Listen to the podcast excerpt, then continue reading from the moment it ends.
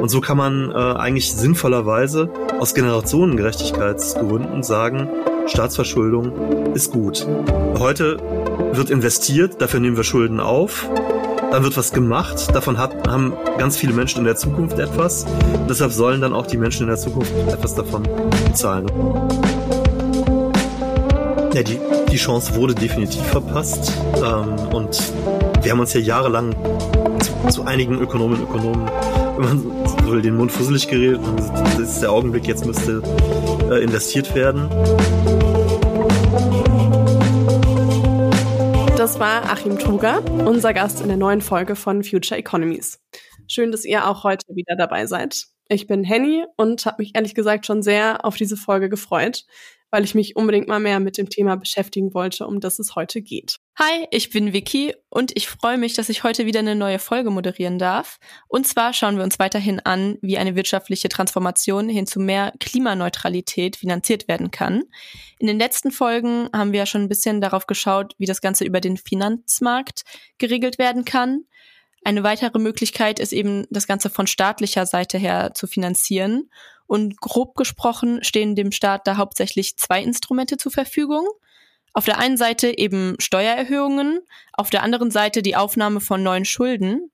Und um Schulden soll es sich genau in der heutigen Folge drehen. Wir wollen nämlich darüber reden, warum Schuldenmachen eigentlich so einen schlechten Ruf hat, was es mit der Schuldenbremse auf sich hat und inwiefern Klimaschutzmaßnahmen über Schulden überhaupt finanziert werden können und ob sie das auch sollten.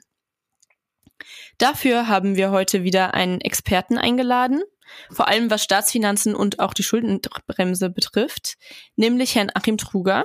Hi Achim, danke, dass du heute dabei bist und dir die Zeit genommen hast. Hallo, ich freue mich. Ganz kurz bevor wir rein starten, kommt hier noch eine kurze Vorstellung. Achim Truger ist Professor für Sozioökonomie an der Uni Duisburg-Essen und Wirtschaftsweiser sprich einer der aktuell drei Mitgliedern des Sachverständigenrats zur Begutachtung der gesamtwirtschaftlichen Entwicklung. Du bist also vor allem in der Politikberatung tätig, forschst aber auch zu Themen, zum Beispiel, warum es so schwierig ist, die Reichen zu besteuern und auch zu unserem heutigen Thema Staatsfinanzen und die Schuldenbremse. Dazu hast du gesagt, dass die Schranken im Kopf immer noch groß sind. Ähm, was du damit meinst, besprechen wir gleich. Äh, insgesamt in der ökonomischen Lagerbildung ordnet man dich gewerkschafts-, also arbeitnehmernah ein. Und in einer Wirtschaftskrise hast du vor allem die Nachfrageseite im Blick. Ich hoffe, das fasst es ganz gut zusammen. Und genau, zu Beginn möchten wir von dir erstmal wissen, ob du findest, dass die Klimakrise bei euch im Sachverständigenrat genug diskutiert wird. Und wenn ja, warum dann am Ende doch so wenig Maßnahmen zum Klimaschutz umgesetzt werden? Also ich nochmal äh, Hallo zusammen und äh, freue mich, dass ich bei euch bin. Äh, der Sachverständigenrat beschäftigt sich viel mit der Klimakrise und insbesondere mit Maßnahmen zum Klimaschutz. Äh, und zwar mehr als in der Vergangenheit. Also wir haben zum Beispiel 2019 ein Sondergutachten äh, auf, auf Bitten der damaligen Kanzlerin Angela Merkel verfasst äh, zur, Kli zur Klimapolitik. Und wir haben seither in jedem äh, Jahresgutachten, das wir einmal im Jahr schreiben, ein großes Kapitel äh, zum Klimaschutz und äh, den Maßnahmen. Also das ist eine Menge. Ich glaube ehrlich gesagt, wenn ähm, man sich anschaut, welche Effekte der Klimawandel hat, jetzt auch immer spürbar auch für, auch für uns, äh, vielleicht könnten wir noch ein bisschen mehr machen. Ähm, also da ist sicherlich noch Luft nach oben. Und ich glaube, wir könnten auch an manchen Stellen etwas äh, konkreter werden. Und an einigen Punkten, über die wir gleich noch sprechen werden, würde ich mir auch wünschen, dass äh, wir da ein bisschen vehementer und klarer wären und ähm, äh, insbesondere auf der Ausgabenseite etwas klarer sagen würden, was äh, der Staat da so tun kann und soll. Aber ich bin an sich relativ zufrieden mit dem, was wir gemacht haben. Ähm, ja, warum nicht so nicht so viel gemacht? Es wird ja doch eine Menge gemacht. Äh, es reicht nur nicht. Und ähm, das ist natürlich die Frage. Also wir machen Vorschläge, andere machen auch Vorschläge. Ähm, aber wir sind halt nur Expertinnen und Experten und wir tragen ja keine politische Verantwortung, sondern das trägt halt äh, die Politik, die demokratisch gewählten Politikerinnen und Politiker und die müssen das entscheiden. Und ähm, offenbar war lange Zeit der Handlungsdruck da noch nicht groß genug, beziehungsweise auch die Widerstände äh, sehr groß und vielleicht war auch doch ein bisschen unklar aufgrund auch von Streitigkeiten unter Expertinnen und Experten, was denn jetzt die richtigen Maßnahmen sind. Ähm, und was man aber sehen kann, ist, wie stark Politik re äh, reagiert, wenn äh, die Menschen aktiv werden. Also wenn, wenn Fridays for Future nicht so aktiv geworden wäre, dann wäre, glaube ich, noch sehr viel weniger passiert. Das äh, hat einen unglaublichen Effekt gehabt. Und ähm, das zeigt auch, äh, wie wichtig es ist, äh, dass sich insbesondere junge Menschen einbringen. Ähm, und dann kann man doch eine ganze Menge bewegen. Und ich glaube, das äh, wird auch in Zukunft noch besser werden mit dem Klimaschutz. Das sind doch schon mal äh, sehr positive Aussichten. Ähm, wir wollen jetzt nochmal in das Thema Schulden einsteigen und zwar mit ein paar Zahlen. Eine repräsentative Studie des IFO-Instituts hat nämlich ergeben, dass ähm, nur circa 14 Prozent der deutschen Klimaschutzmaßnahmen gerne über Schulden finanzieren lassen würden. Im Vergleich dazu deutlich mehr, und zwar 66 Prozent, stimmen dem zu, dass die Finanzierung eben eher über einen Spitzensteuersatz ähm, laufen sollte. Das heißt, das ist zwar jetzt nur eine Studie, aber es scheint ja irgendwie schon so zu sein, als wäre das Schuldenmachen vor allem in Deutschland ähm, ja recht unbeliebt und oft hat das Ganze auch, ja, ist fast moralisch aufgeladen. Also das Stichwort Generationengerechtigkeit fällt oft. Das heißt, dass es unzumutbar wäre, den künftigen Generationen diese Schuldenlasten aufzubürden. Und deswegen haben wir uns jetzt erstmal gefragt, ähm, müssen Schulden denn per se etwas Schlechtes sein? Nein, Schulden müssen nichts Schlechtes sein. Ähm, ist, ist übrigens auch aber ja nicht so, dass jetzt äh, der gesamte Klimaschutz staatlich finanziert werden muss. Also das schon mal nicht, sondern natürlich müssen ganz viel die Privaten machen. Der Staat muss aber ganz klar die Rahmenbedingungen setzen und sagen, was noch geht und was nicht mehr geht. Und ähm, dann ist es so, dass auch was, was der Staat macht, muss nicht alles nur mit Schulden äh, passieren. Aber ähm, bestimmte Dinge kann der Staat und soll der Staat eigentlich auch über Schulden finanzieren.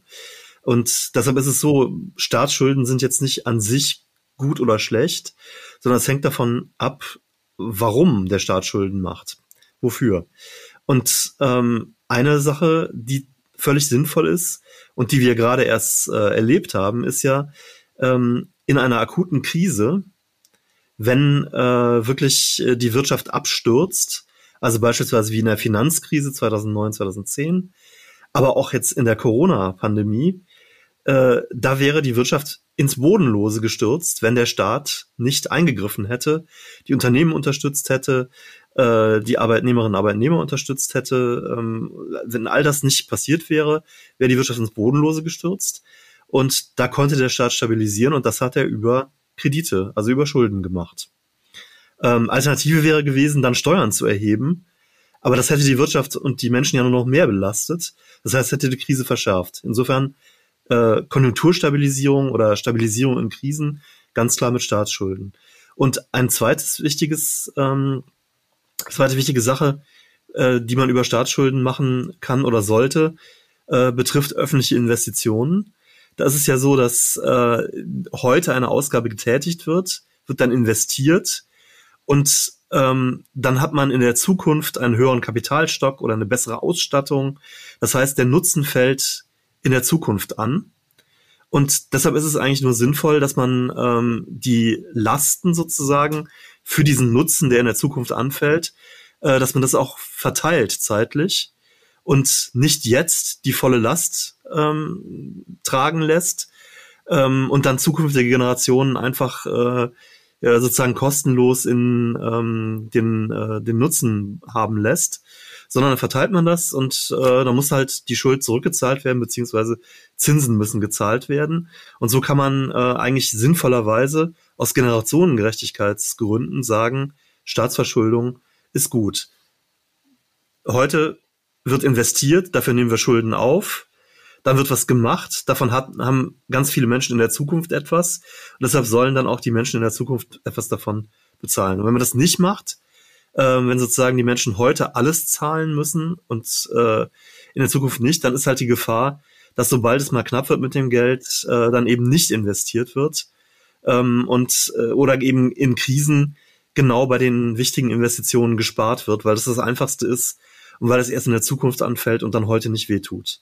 Deshalb so wichtig, dass man öffentliche Investitionen über Kredite finanzieren darf.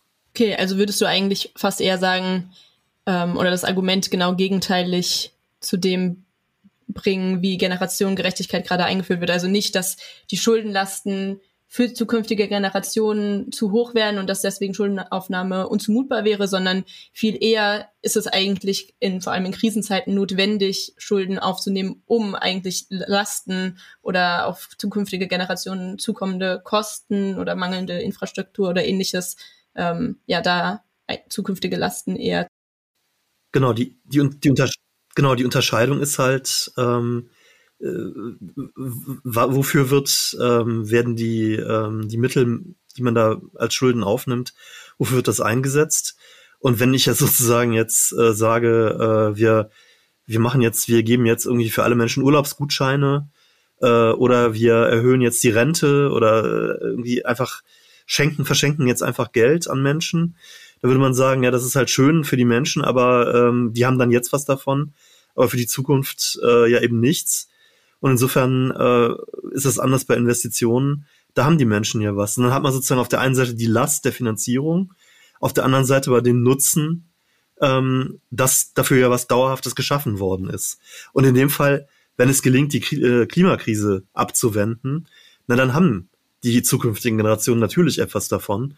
Und dann ist es auch sinnvoll, äh, die Lasten über die Zeit etwas zu verteilen. Ja, okay. Über die ähm, Finanzierung auch von der Klimakrise gehen wir, glaube ich, später noch mal ein bisschen genauer ein. Bevor wir ähm, da jetzt noch weiter einsteigen, wollten wir vielleicht auch für unsere Zuhörerinnen und Zuhörer noch mal klären, was ähm, Staatsschulden eigentlich genau sind. Weil ich glaube, man geht oft davon aus, wie man selbst als äh, Privatperson eigentlich Schulden macht. Aber könntest du vielleicht noch mal kurz erklären, was, wie das eigentlich auf staatlicher Ebene funktioniert? das Schulden machen. Ja, ist so, dass der, äh, der Staat ein Papier ausgibt und das praktisch ähm, verkauft. Dafür bekommt er Geld von den äh, Gläubigern, die das kaufen. Äh, an den Finanzmärkten können auch einfache Bürgerinnen und Bürger sein, aber äh, üblicherweise an den Finanzmärkten. Und dann ähm, verpflichtet er sich halt, äh, das in einer bestimmten Frist zurückzuzahlen. Und er verpflichtet sich, äh, dafür Zinsen zu zahlen. Und ähm, die Zinsen sind dann der Anreiz äh, dafür, dass die Menschen, äh, die Gläubiger halt auch bereit sind, das Papier zu halten. Das muss man sagen, in der Vergangenheit waren die Zinsen lange Zeit jetzt so niedrig, dass der Staat sogar Geld bekommen hat, weil die Menschen so gerne sichere Kapitalanlage haben wollte, wollten, dass sie bereit waren, dem Staat Geld zu geben ähm, und dafür sogar letztlich Zinsen zu zahlen. Aber grundsätzlich ist das der Mechanismus. Und der Unterschied jetzt zu einem Privathaushalt ist halt, ähm, der Staat ist ja die Gesamtheit der Bürgerinnen und Bürger. Ähm, das heißt, das sind, sind ja riesige ähm, Wirtschaftsgebilde, riesige Einkommensströme. Und der Staat ähm, kann natürlich bei den Bürgern und Bürgerinnen äh, Geld über Steuern erholen und kann damit dann auch äh, Zinsen zahlen oder die Schulden zurückzahlen.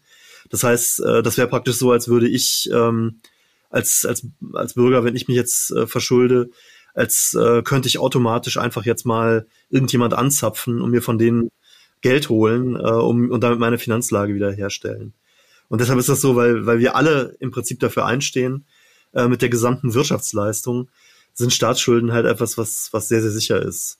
Und was außerdem auch noch zum Teil ja von der Europäischen Zentralbank nochmal abgesichert wird. Also äh, eine sehr sichere Geldanlage und nicht zu vergleichen mit äh, den Kreditrisiken, die man hat, äh, wenn man sich als Privatperson oder als Privatunternehmen verschuldet. Ja, jetzt hast du ja gesagt, dass Staatsschulden eben auf der einen Seite auch dazu genutzt werden sollen, öffentliche Investitionen zu finanzieren. Und jetzt ist ja der Punkt der Finanzierung der Klimatransformation auch sowas, was in diese Rubrik fällt. Aber jetzt könnte man ja auf der anderen Seite auch sagen, warum die diese Dekarbonisierung überhaupt vom Staat bezahlt werden muss und nicht von der Privatwirtschaft, weil Unternehmen sowas in der Regel ja viel effizienter vielleicht hinbekommen. Also die Frage ist so ein bisschen, wofür genau sollen diese öffentlichen Investitionen dann genutzt werden, in welchen Bereichen? Also das habe ich eben schon mal gesagt, ne? das ist, ist ja nicht so, dass äh, der Staat jetzt alles bezahlen soll und dann die Privaten gar nichts mehr, ähm, es ist nur so, dass äh, aus sich heraus kriegen die Privaten erstmal nichts hin oder ganz wenig hin. Äh, es braucht auf jeden Fall schon mal die staatliche Rahmensetzung, äh, Klimagesetzgebung, meinetwegen CO2-Preis, äh, Vorschriften, ähm, die absichern, dass die Menschen sich halt vernünftig äh, fürs Klima verhalten. Ähm, und beispielsweise, wenn man jetzt einen CO2-Preis setzt, dann wird das Autofahren teurer, das Heizen wird teurer und so weiter. Ähm, und das setzt einen Anreiz, dass die Menschen sparsam damit umgehen, vielleicht, dass auch ganz neue Geräte erfunden werden oder man neue Geräte kaufen kann, die dann was einsparen. Das sind, äh, werden die privaten Anreize. Wenn es darum geht, dass die Industrie dekarbonisiert werden soll, da müssen ja ganze ähm, neue Investitionen getätigt werden, äh, der ganze Kapitalstock, die ganzen ähm, Kapitalgüter müssen umgetauscht werden oder neu ähm, erstellt werden. Das äh, sind Dinge, die dann privat gemacht werden. Äh, aber da ist schon mal klar, da braucht es trotzdem die Rahmensetzung durch den Staat. Ähm, das ist das eine. Und das zweite ist dann aber, selbst wenn man jetzt beispielsweise glauben würde, das läuft alles super mit einem CO2-Preis und wir hätten einen CO2-Preis, der äh, hinreichend Anreize setzt, dann ist trotzdem klar, ähm, dass man beispielsweise Infrastruktur braucht. Also öffentlicher Personennahverkehr, ähm, auch Fernverkehr, Güterverkehr auf der Schiene, äh, Netze, ähm, zum Teil auch ähm, äh, ja, auf der kommunalen Ebene Kraftwerke, äh, ganz viele Dinge, da brauchst ganz viel Investitionen.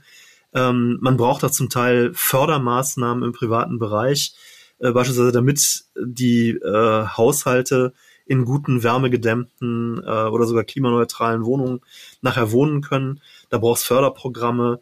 Also da gibt's eine Menge an Zuschussbedarf für private Investitionen und Ausgaben, aber es braucht eben auch klassisch einfach die Infrastruktur, äh, Netze, Leitungen und ähm, ja, eben, wie gesagt, grund grundsätzliche Infrastruktur. Äh, und, und da muss der Staat tätig werden. Und das ist tatsächlich nach allen Schätzungen, die es so gibt, auch wenn die natürlich jetzt nicht so präzise sind, ist einfach eine große Menge an Geld. Und ähm, da muss man sich dann tatsächlich fragen, wo bekommt man die her? Das, wo kommt man das Geld her? Ist an der Stelle nicht auch ein wichtiger Punkt, dass der Staat auch nochmal eine ganz andere Rolle einnehmen kann, was so Risikoinvestitionen angeht? Also in neue Technologien zu investieren, die dann irgendwie, ja, klimaneutrale Produktion vielleicht ähm, leisten können, was jetzt für ein einzelnes Unternehmen vielleicht zu risikoreich wäre, da rein zu investieren. Ja, also gut, das, das ist jetzt insgesamt der, äh, sagen wir, der, der Forschungskontext auch. Ähm, also da ist natürlich klar, dass der Staat äh, eine Menge Grundlagenforschung macht, auch Anschubfinanzierungen geben kann, ähm, Finanzierungshilfen.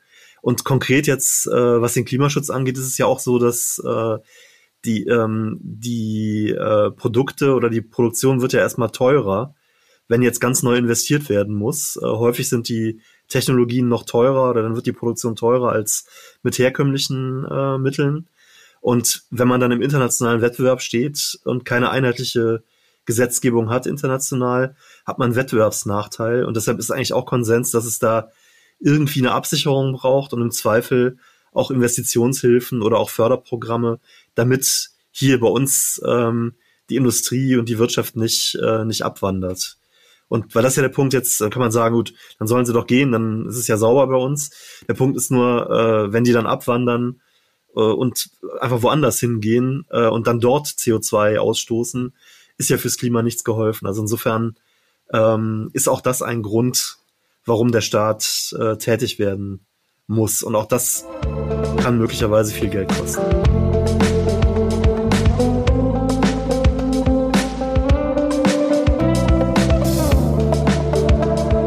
Worauf wir jetzt nochmal eingehen wollten, ähm, ist die Schuldenbremse, die ja auch einschränkt, was ja dann die öffentlichen Ausgaben ähm, angeht. Und zwar äh, für alle, die es nicht wissen, geht es bei der Schuldenbremse im Kern darum, dass eben gesetzlich festgelegt ist, wie viele neue Schulden die Regierung jährlich neu aufnehmen kann. Und zwar darf das nur einen relativ ähm, geringen Anteil der gesamten Wirtschaftsleistung ausmachen, äh, ca. 0,35 Prozent. Und das, wofür die Schuldenbremse da ist, ist laut Befürwortern eben, dass gewährleistet wird, dass der Konjunkturzyklus stabil bleibt und dass es eben auch Anreize gibt für den Staat, die Ausgaben und Investitionen effizient zu gestalten. Und du hast ja schon vorhin gesagt, dass ähm, gerade in Krisenzeiten eigentlich Schulden neu aufgenommen werden sollten. Und in, in diesen Situationen gibt es ja dann auch Ausnahmen ähm, für die Schuldenbremse, beziehungsweise sie kann gelockert werden für sogenannte außergewöhnliche Notsituationen, wie eben auch gerade mit dem Sondervermögen der Bundeswehr. Und ähm, ja, da haben wir uns gefragt, wieso ist das denn nicht auch für die Klimakrise der Fall, die man ja auch als außergewöhnliche Notsituation betiteln könnte? Ja, tatsächlich. Also das ist natürlich dann eine, eine Auslegungsfrage, eine Interpretationsfrage. Ähm, und darüber wurde auch schon gestritten und diskutiert. Und viele meinen eben, dass es keine außergewöhnliche Notsituation ist. Ähm, die muss sich auch noch der Kontrolle des Staates äh, entziehen. Und dann argumentieren viele, wahrscheinlich auch nicht ganz zu Unrecht, dass äh, die Klimakrise jetzt ja nicht irgendwie ähm, plötzlich aufgetreten ist äh, und wir jetzt ganz schnell handeln müssen, äh, weil äh, wir das vorher nicht wussten. Das ist ja etwas, was seit Jahrzehnten eigentlich bekannt ist. Und äh, insofern ist, ist die Frage, ob, ob das dann noch eine Notsituation ist, ähm, die sich der Kontrolle des Staates äh, ent, entzog. Ähm, aber ich würde denken, je nachdem, wie das juristisch diskutiert wird, wäre das auch möglich, äh, diesen Grund anzuführen. Im Moment ist es aber sehr umstritten und wird, wird eher anders gesehen. Okay, das heißt, weil das ähm, quasi, weil es nicht als kurzfristige vorübergehende Krise angesehen wird, oder? Ja, das, das wäre noch ein weiterer Aspekt, ähm, dass äh, meine, ja gut, also je, je, länger wir warten, desto kürzer wird der Zeitraum, dann ist es doch eher eine, äh, könnte es sein, dass es eine, eine, eine doch eher kürzere äh, Phase wird. Aber eigentlich kann man schon sagen, dass es ja doch eine, eine Dauerfinanzierungsaufgabe ist. Ähm, und das dann über so eine Ausnahmeregel zu machen, ist auf jeden Fall umstritten. Aber zwingend ist da nichts. Äh, es ist umstritten und ich würde sagen, die, die meisten würden denken, das ist eher nicht äh, ein, ein Grund. Das heißt aber irgendwie ja nicht, dass, äh, dass das dann gar nicht geht oder so. Das heißt ja nur, dass wenn äh, man das jetzt trotzdem dauerhaft über Kredite finanzieren will, dann muss man eben andere Möglichkeiten finden. Entweder reformiert man dann die Schuldenbremse, sodass sie dafür Spielraum bietet. Ähm, und der Grund über die öffentlichen Investitionen, den habe ich ja eben schon genannt, der wäre sicherlich nicht schlecht. Also deshalb gibt es den Reformvorschlag auch schon seit langem. Und die andere Möglichkeit ist jetzt die, ähm, die die Bundesregierung beispielsweise gewählt hat, dass sie dann sagt, äh, naja, wir stehen zur Schuldenbremse, aber im Rahmen der Schuldenbremse gibt es Möglichkeiten, wie man jetzt doch wieder äh, Kredite aufnehmen kann, die dann in der Schuldenbremse doch zulässig sind. Und ähm, das eine war dann die Sache, dass man gesagt hat, wir ähm, wir befüllen da jetzt so einen, äh, einen Nachtragshaushalt und dann füllen wir mit den Krisengeldern füllen wir äh, einen Energie- und Transformation, einen Klima- und Transformationsfonds auf und aus dem werden dann äh, die nächsten paar Jahre auch Klimaschutzmaßnahmen finanziert. Also da hat man schon so ein so ein Zwischen so eine Zwischenlösung gefunden. Aber die Begründung ist komplex und ist eben gerade nicht über Klima, sondern ist eher über ähm, Erholung der Wirtschaft nach der Corona-Pandemie, ähm, dass man deshalb das Geld dann noch da braucht. Okay. Und ähm, wie würdest du das denn dann bewerten? Also jetzt diese Maßnahme über den Fonds, den die Regierung gewählt hat. Ähm, ja, beziehungsweise wie würdest du bewerten, dass die Schuldenbremse ja jetzt wieder, dass wieder angekündigt wurde, dass sie für 2023 eingehalten werden soll, obwohl eben so viele Zusatzausgaben in den kommenden Jahren ähm, auf uns zukommen werden. Also ich glaube, in einem äh, aktuellen Papier, in dem du gerade schreibst, hast du von Ausgaben in Höhe von 600 bis 800 Milliarden Euro geredet, die für die allgemeine Instandhaltung äh, der Wirtschaft erforderlich sind, plus eben Dekarbonisierung. Wie schätzt du da den aktuellen Kurs ähm, der Regierung ein, gerade auch vor dem Hintergrund, dass ja Steuern auch nicht erhöht werden sollen. Ja, genau. Also so wie du jetzt gesagt hast, äh, das ist wichtig. Die Ampelkoalition hat sich halt, äh, weil sie sich sonst nicht hätte einigen können, äh, ein sehr enges Korsett äh, eigentlich vorgegeben. Ne? Keine Steuererhöhungen ähm, und auch keine grundsätzliche Reform der Schuldenbremse. Und damit sind natürlich die Spielräume erstmal geringer, als wenn man die Möglichkeiten hätte. Ähm, und jetzt hat sie aber trotzdem äh, in dem Rahmen, ne, mit diesem Fonds habe ich ja schon gesagt, äh, eine Möglichkeit gefunden. Dann wurden die Tilgungsverpflichtungen für die Corona-Schulden wurden gestreckt Und es gibt noch eine ganze Reihe anderer ähm, Maßnahmen. Und wenn man die alle aufaddiert äh, und wenn dann noch die Konjunktur einigermaßen mitspielt, dann kommt man zumindest für den Bundesanteil an diesen ähm, Ausgaben, die da notwendig sind, darauf, dass schon ein wesentlicher Anteil davon finanziert äh, werden könnte. Bei den Ländern ist es schwieriger und bei den Kommunen auch. Die sind sozusagen da ja jetzt nicht mit drin. Und ähm, sicher durchfinanziert ist das nicht. Äh, das hängt dann auch vom politischen Willen konkret ab. Und ähm, ja, äh, kann auch wirklich schief gehen. Also insofern ähm, besteht da meines, meines Erachtens wirklich noch Handlungsbedarf. Und äh, was jetzt diese Vorstellung angeht, dass man 2023 unbedingt wieder zurück will zur Schuldenbremse, das ist irgendwie so ein symbolischer Akt. Äh, ich habe ja schon gesagt, es gibt ja schon viele Möglichkeiten, an der Schuldenbremse vorbei doch Schulden aufzunehmen. Und jetzt, wenn man jetzt im nächsten Jahr dann sagt, wir kehren zurück und dann dürfen wir nur noch 10 Milliarden uns verschulden oder so, dann werden de facto ja doch 50 Milliarden aufgenommen. Und dann würde ich jetzt sagen, äh, wenn man aber noch 10 oder 15 Milliarden mehr braucht, oder meinetwegen auch 20 Milliarden, ähm, warum, soll, warum sollte man die sich dann nicht auch noch genehmigen, wenn es wichtig ist? Also warum soll man dafür dann unbedingt 23 Schulden wieder einhalten? Das würde ich bedarfsorientiert machen. Ähm, und dann braucht man nicht irgendwie solche Jahreszahlen, sondern man braucht ökonomische Gründe für die Verschuldung. Und wenn da nächstes Jahr noch ein Grund da ist, und da spricht eben viel für, dann soll man es machen und soll sich nicht durch solche symbolischen Sachen äh, eigentlich von, von, von notwendigen Sachen abhalten. Ja. Also so richtig nach einer klaren Linie hört sich das auf jeden Fall nicht an, wenn dann irgendwie hintenrum dann noch Spielräume ähm, gesucht werden, nur weil man eben sich von diesem Symbol Schuldenbremse dann nicht verabschieden will. Mm, wir haben jetzt als letzten Themenblock noch eine Frage, was man generell als nachhaltige schuldenfinanzierte Fiskalpolitik überhaupt bezeichnen kann, weil was häufig auch ein Argument ist pro Schuldenbremse, ähm, dass es auch darum geht, einen soliden Staatshaushalt zu haben. Also weil wenn du immer mehr Schulden aufnimmst ähm, und dann im Zweifel auch dabei steigende Zinsen bedienen musst, was ja jetzt so langsam der Fall ist, äh, dass du auch immer mehr Geld für die Rückzahlung aufwenden musst, dann ja, ist dein Staatshaushalt in Augen vieler eben nicht mehr solide und du verlierst auch langsam das Vertrauen derjenigen, die dir das Geld leihen, also deiner Gläubiger. Und dann kann man drüber spekulieren, wann es kommt, aber so Finanzinstabilität wäre dann vielleicht plötzlich ein Thema. Ähm, aber auf der anderen Seite gibt es auch die Leute, die argumentieren, dass eine schuldenfinanzierte Investition auch die Wirtschaft antreiben kann und Wachstum kreieren kann, Steuereinnahmen sprudeln lassen kann. Und deswegen die Frage, ja, wann ist deiner Meinung nach eine schuldenfinanzierte Fiskalpolitik nachhaltig und woran kann man das vielleicht messen? Es gibt ja verschiedene äh, Indikatoren dafür. Erstmal, äh, du hattest ja schon den Zusammenhang hergestellt zum Wachstum oder zur Wirtschaftsleistung.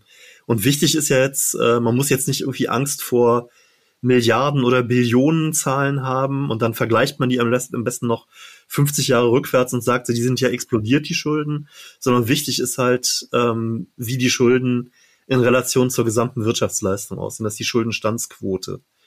Und ähm, für die gibt es jetzt auch keinen Maßstab, ab wann da irgendwas wirklich schief geht. Du hast die Zinslast schon angesprochen, ist klar, je höher die Schuldenstandsquote ist, desto höher werden äh, tendenziell auch die, die Zinslasten sein.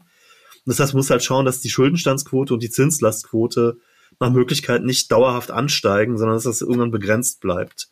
Und ähm, da muss man jetzt ja sagen, äh, das hat beispielsweise in Deutschland nach der Finanzkrise recht gut geklappt. Da waren wir bei 82,4 Prozent 2010 und sind dann in neun Jahren unter 60 Prozent gelandet.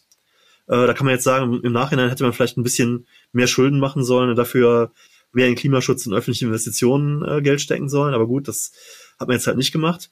Ähm, aber äh, für Deutschland würde ich sagen, ähm, sind die meisten Prognosen ja so, dass die Schuldenstandsquote, die jetzt bei knapp 70 Prozent liegt, ne, trotz Corona nur 70 Prozent, nicht 82, sondern 70, dass das alles äh, völlig im Rahmen ist und dass auch die Zinslastquote äh, im Moment ja noch extrem niedrig ist, ne, weil die Zinsen in der Vergangenheit so niedrig waren, zum Teil negativ.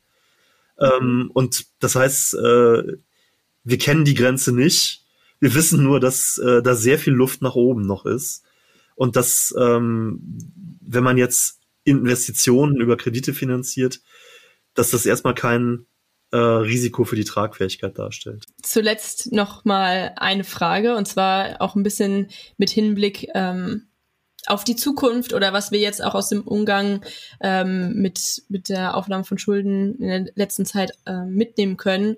Und zwar hast du es ja auch schon angesprochen, dass wir eigentlich eine lange Zeit lang sehr, ein sehr gutes Ausgangssituation hatten, um Schulden oder Staatsschulden ähm, aufzunehmen zu können. Und das ändert sich ja jetzt gerade mit dem Anstieg der Zinsen.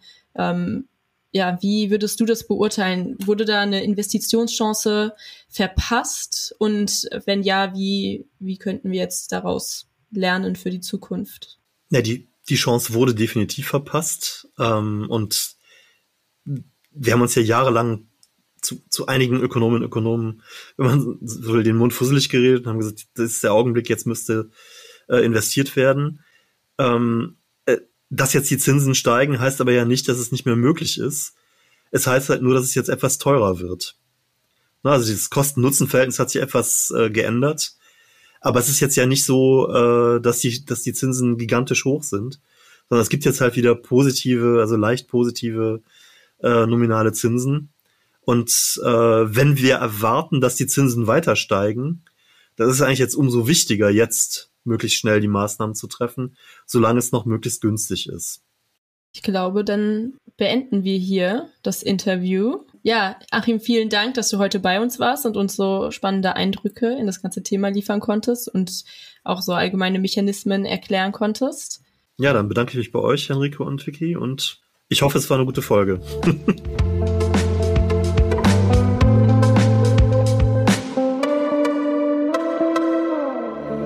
Vicky, wir haben den Achim gerade verabschiedet.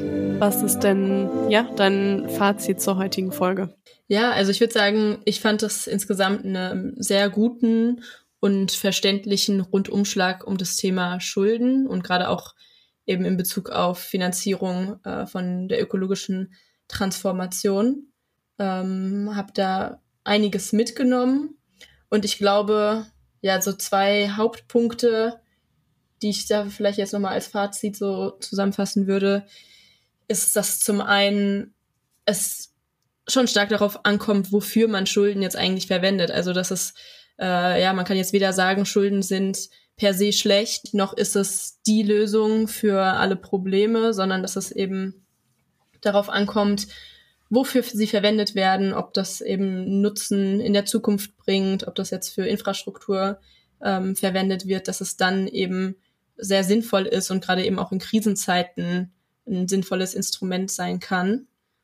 Und den, den anderen Punkt, den ich auch spannend fand, das, das knüpft da ein bisschen an, also dass Schulden weder per se schlecht sind noch per se gut, ist das, worüber wir ja auch geredet haben, dass es irgendwie trotzdem so ein moralisch aufgeladenes Thema ist, ähm, was man ja dann auch wieder daran sieht, wie mit der Schuldenbremse im Moment umgegangen wird. Also dass dass eigentlich ähm, sich in der Politik man wahrscheinlich auch darüber einig ist, dass es eben irgendwie irgendwoher Geld kommen muss und dass dann Wege gefunden werden, um die Schuldenbremse zu umgehen, um trotzdem aber eigentlich irgendwie neue Schulden aufzunehmen. Aber man irgendwie per se dieses, äh, ja, dieses, dieses Symbol gefühlt. Genau, dieses Symbol, ja.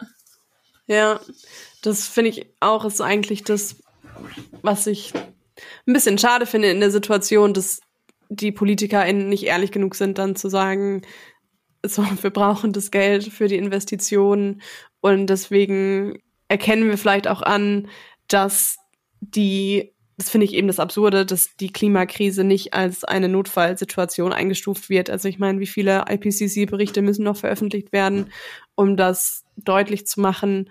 Ja, also da fände ich schon, fände ich schon eine gute Grundlage, um ähm, dann eben die Schuldenbremse weiter auszusetzen. Da müssen wir wahrscheinlich noch abwarten, wie sich das entwickelt. Genau, das war's für heute.